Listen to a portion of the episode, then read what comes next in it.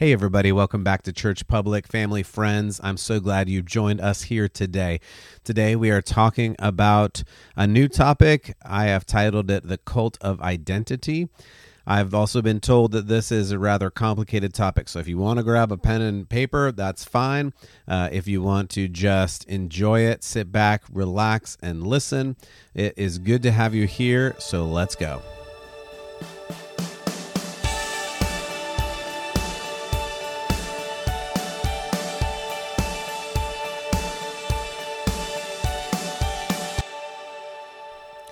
All right, welcome back. This is going to be a two-part podcast because it is a rather complicated subject. I'm going to go over some things in current culture. I'm going to go over some things in history. I'm going to go over some philosophical things. I will try to make as much sense as I can, but stick with me if you are able. I think this is going to be helpful for you to understand what's going on in church, what's going on in religion, and what is going on in culture. As always, I think this is a good time to examine what is going on in religion, what is going on in culture, and how those two connect.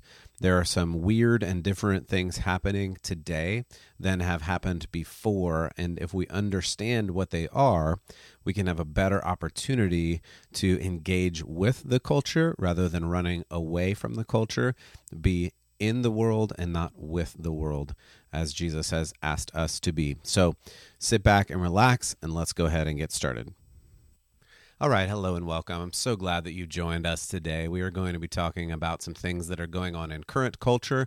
This is, again, the Church Public Podcast, and so we're talking about church, we're talking about public, we're talking about faith, we're talking about the public square and what it looks like, what impact it has on religion, what impact religion has on the public. We're going to be looking at different sides of this. Today, we're going to be looking at the new religion that I believe is popping up in and around America, whether you see it or not. More and more, the world is fraying around us. This past week, there were violent attacks on churches, church property, and even church attenders. Much of you, many of you, probably haven't heard about this in the media. In Boston, a statue of the Virgin Mary was set on fire. In Florida, a man drove his car into a church, got out, and set the church on fire while people were still inside. In California, a fire was set at the San Gabriel Mission. Some of this is directed at statues, but it is escalating quickly, as you saw in Florida. People don't hate statues. People hate something much deeper and darker than statues. It's clear that there's something else going on here because statues are inanimate. They don't have any intrinsic personality to them. It's what's behind the statues that's important. And as you look at these churches, the reason that people are defiling them, burning them, I think has a lot to do with God. I think people hate God. I think people hate the authority that God presumes to have over them, over their lives, over this world. God says he has the authority to tell people what you can and can't do, what is right and what is wrong. Instead, I think people want to be the authority in their own life. They want to be the source of power, the source of right and wrong. Even we've been talking a lot about the founding fathers, the founding of America, back to the Declaration of Independence. The Declaration of Independence and the Constitution both point not to humans as the source of authority or government or ruler or king. No, the Declaration points to God as the source of authority, the provider of these inalienable rights, these things that you have outside of the country, outside of other things. These are rights that you have from God. That document even says that God is the supreme judge of the world. And there are people these days who don't like that. They don't want to be judged. They don't want to be under an authority, whether it's America, whether it's government, whether it's police. They want to live whatever life they choose. The righteous protests to the death of George Floyd have devolved into something much darker. Instead of building something up, this movement is desiring to tear it down. Anarchy and anger are the motivations for many this day. You see an example of the result of this in real time during this Capitol Hill Autonomous Zone, which then changed to the Capitol Hill Organized Protest, the CHAZ or the CHOP. The area was taken by brute force and held with increasing force. And in that, there were numerous murders, injuries, and frankly, it's unknown what other moral atrocities occurred there. We can only guess because we don't really know. The media wasn't really allowed in there. And in history, we see a lot of examples of revolutions starting like this, starting with idealistic goals and quickly and severely moving and working to destroy Christianity and to destroy the church. Look at the French Revolution. Look at the Russian Revolution. Look at the Cultural Revolution in China more recently, just to name a few. In each case, what began as cultural reform and what the people viewed as necessary changes, and they may have been, that was quickly transformed into rage against this machine. The anger and outpouring of violence could never be satisfied. Eric Metaxas says it like this: the envy of those with more, or envy of those in power, has been defiled and was itself being worshipped. In other words, there can be never any satisfaction for those kinds of forces. And I believe that everybody worships something. You become like what you worship. As a believer in Christ, I want desperately to be more like Christ. I want to be more loving, more sacrificial, more grace-filled, more kind. But if you make a god out of envy or pride or anger, as many seem to be doing, you become full of envy and pride and anger. For thousands of years, those traits were viewed as not ideal. And at this point, it seems like these are goals to be attained. In fact, as I was putting this together, the Smithsonian came out with a document on why it's bad to be white and the attributes that a white has that's immoral, attributes of immorality in the white race. It includes things like family structure, having a husband, a wife, and kids, having objective, rational thinking, having a hard work ethic, having respect for authority, owning property, planning for the future, decision-making, justice, being polite. Those are all the bad things that are on this document that a white person is not supposed to have. And of course, it also includes Christianity as the list of grievance, grievances against other races. But if memory serves, Jesus was Jewish, not particularly white. Admittedly, I believe Jesus is the only way, but I don't force others to follow that. I only ask for the framework to allow me and others the freedom to do what they want to do. I'm not asking for the closing of any religious institution. In fact, quite the opposite. Merely, I want the freedom, as stated in the Constitution, to follow my religious beliefs and for others to follow theirs. I hope and I pray for that, for a place where no matter what idea or religion you hold, you can practice that as long as you're not forcing it upon someone else. And I also want to say that racism is always wrong. Racism is an offense to humanity. It's an offense to God himself. And the reason it's wrong is because every person is made in the image of God. Every person has intrinsic value. To say that a person or a group is less than in any way based on some immutable characteristic like the color of their skin or their heritage is overt racism, and it must be called out in every instance. That is wrong, and we must fight against that. So back to religion and identity. People need religion. Don't let people tell you otherwise. It's a human condition. We need something that is bigger than ourselves to help us navigate these challenges of life. When we see injustice, when we experience hurt, we need something to provide meaning, to provide comfort that this that we're in is somehow worth it. For millennia, thousands of years, we've turned to different religions in different parts of the world. Greek and Roman gods, North Norse gods, Buddha, Hindu deities, Egyptian gods, pharaohs, different spirits in creation, ancestors, and so on and so on. And of course, you have the God of the Bible, first for the Jews and then for the Christians through Jesus Christ. Now, in America, it appears we have banished God, which of course really started in the liberal awakening of the last few centuries. But as every generation, this particular one believes they killed God, just like Nietzsche said. In the vacuum of no God, there has been a new God, and I would say that is the God of identity. This religion of identity, and we'll talk about more in a moment, which I think is actually kind of a cult of identity, has everything other religions have had. They have sin, they have penance, they have chants, they have worship. This is the new church. The congregants have to go to church to be lectured, to be told by their enlightened pastors what they should and should not do. They need to find awareness of their sins so they don't commit those sins again. The problem here is that the sins keep changing or getting more severe or getting more impossible to atone for. Here's an example. There's a meeting once a year of the initiated into this new religion, and you could call that the Grammys. So I would say that there are people uh, who stand up on the stage of the Grammys, and they stand up there and they give their speeches, uh, but the speeches have seemingly turned into speeches about the ills, the sins of the culture, and what we're doing wrong and what we need to change in order to do right. That's what I'm talking about in this religion. Those are pieces of a religion. It's these sins that you have committed and then the penance that you have to do in order to be right again or righteous again with this cult, this religion of identity. And those people that stand up in front of the audience of the Grammys tell you what you've done wrong, what you need to do to do right, and how you move forward.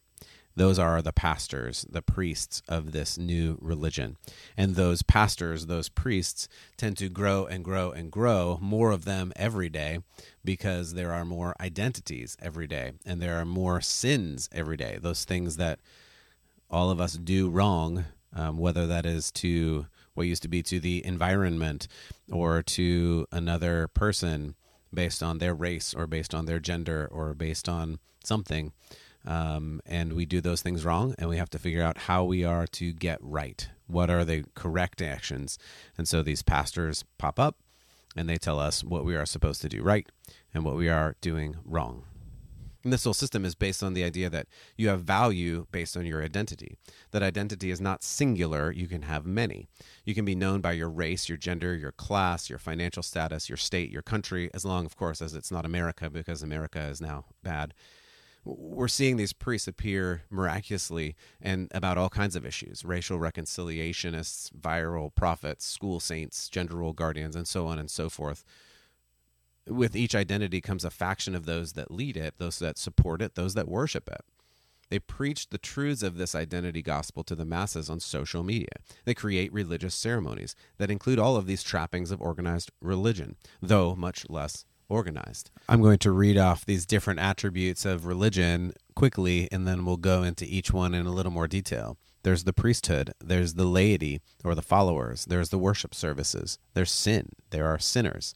There's confession, there's penance, where you pay the price for what you did. There's absolution and hopefully forgiveness, or the opposite in some cases, where you get punishment or even banishment. So some examples of these. The priesthood, that's the leaders of the identity group. In some cases, it's celebrities. It may be a politician that's a leader on something like climate change or coronavirus or something else. Then there is the laity, the followers in the identity group, those that want to be in it. Those people that believe one hundred percent of what the leader says, regardless of facts or science or truth. What the leader says is what we do. There are worship services. Those are things like concerts, protests, marches, chants.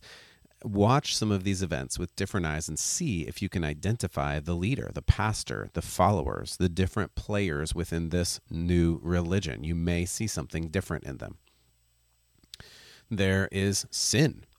I know we don't like to use that word, but we can call that whatever thing is disliked by the identity group and needs to be changed in culture. It's that thing, you know, when you watch these events or concerts or marches, see if you can spot the thing that we need to get rid of or get more of, whether it's getting rid of climate change or getting rid of cars. So that was a thing. Getting rid of airplanes, turning everything into windmills, getting rid of coal. I mean, climate change ones went on and on and on. Um, and that's just one example of an identity. Again, there are lots and lots and lots of different identities. That's the sin. You have the sinner, which is the perpetrator of the sin towards the identity group. And that's, you know, the group that is against the identity group. You know, in climate change, again, could be the climate deniers. In Corona, it could be the ones that certain politicians said were going to kill their grandma with their actions. Um, and there's all sorts of different pieces going on in the coronavirus as far as sins and things you're going to do wrong. Masks, that's a big issue, right? Whether you wear it, whether you don't wear it, and whether that's a sin or whether it's not a sin. I mean, these are all, there's some science there, but the science is very confusing, or not to some. And again, that's where it's very polarizing. These things are very polarizing, and it pits one side against another side. That's the point I'm trying to make here. The identity of one tends to be the opposite of the identity with the other. Then, once you've identified the sin and the sinner, you have to go for confession. This is just like in Catholic Church, right? The sinner's prayer to the priesthood. The sinner, um, it, we, and we've seen this with several celebrities recently. One of the Jimmies dressed up as another race and had to apologize numerous times and beg forgiveness for a second chance at being part of the group. And then once you've confessed, you have to pay penance, whatever must be done to satisfy the identity group. Another of the Jimmies took a summer vacation for also dressing up as another race, and in fact is not even on T V right now. So something is going on there. Are they paying penance? I have no idea. Um, but you see these types of actions. And then hopefully, through all of those things, through identification of the sin, through confession and penance, you find forgiveness, you find absolution, hopefully. The acceptance of that sinner through their apology enfolds them back into this group. And unfortunately, then, if penance is not enough, they're banished. Hopefully, the confession is significant and it is accepted, but in some cases, it is not. And if it is, then maybe you get forgiveness and forgiveness is granted. And there are real penalties for this sin. There are punishments. There is a penance you have to pay. And for a moment, it was just apologies and confession, and then you move on and you're good. But now it has moved into real life. Every day I hear stories about someone who was fired for something they said, something they posted, something they liked even. Um, and you, you, if you only confess a little, if you don't confess enough, you may become ostracized. You may not only get kicked out of this new religion or this identity group, you may get banished out into the cold, into the wilderness, uh, as a racist, as a bigot, et cetera. And you may then lose your job, maybe your career, maybe even your friends and your family. There are serious and real-world consequences to this new religion of identity, this cult of identity. That is why the truth of Christianity is the only cure. The core tenet of Christianity is this love of God through Jesus. And the opposite of love is hate. The very enemy of love, the enemy of God, is that of actual evil, the actually the evil one, Satan. The way of Christ is also about identity, but it's not something external like the ones we just talked about.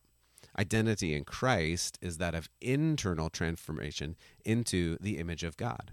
And the image of God, the Imago Dei, is birthed not out of external circumstances, but the eternal, innate characteristics that make every human unique and similar. The image of God is a foundation that every person can stand upon and look around at others knowing they have eternal value because of who made them. It gives ultimate value as a beloved child to the individual that you may not even receive on this earth. It gives value to each and every person to the extent that, as Jesus says in his second of two commandments, we are to love others as Christ loved us and gave his life for our life. This identity in Christ is the antidote to the cult of identity. The cult seeks to destroy the opposite of each identity, and inherently so. The opposition of any given identity is by definition an enemy, and they cannot coexist. This identity inherited by this intrinsic trait or earned by circumstances at odds with those on the other end of the spectrum. For example, a poor person is the enemy of the rich because the poor person is entitled to more than they have received through their circumstances. An oppressed race is due reparations from a supremacist race, regardless of current circumstances or experience, because of the evils of history, and those must be justified. The weaker gender must be elevated over the stronger gender to make the suppression of power less irritating. And it gets more confusing because any individual can have multiple identities, such as race and gender and class, and you can put them all together into a grid that moves into some kind of downward pyramid of who can have the most points of oppression.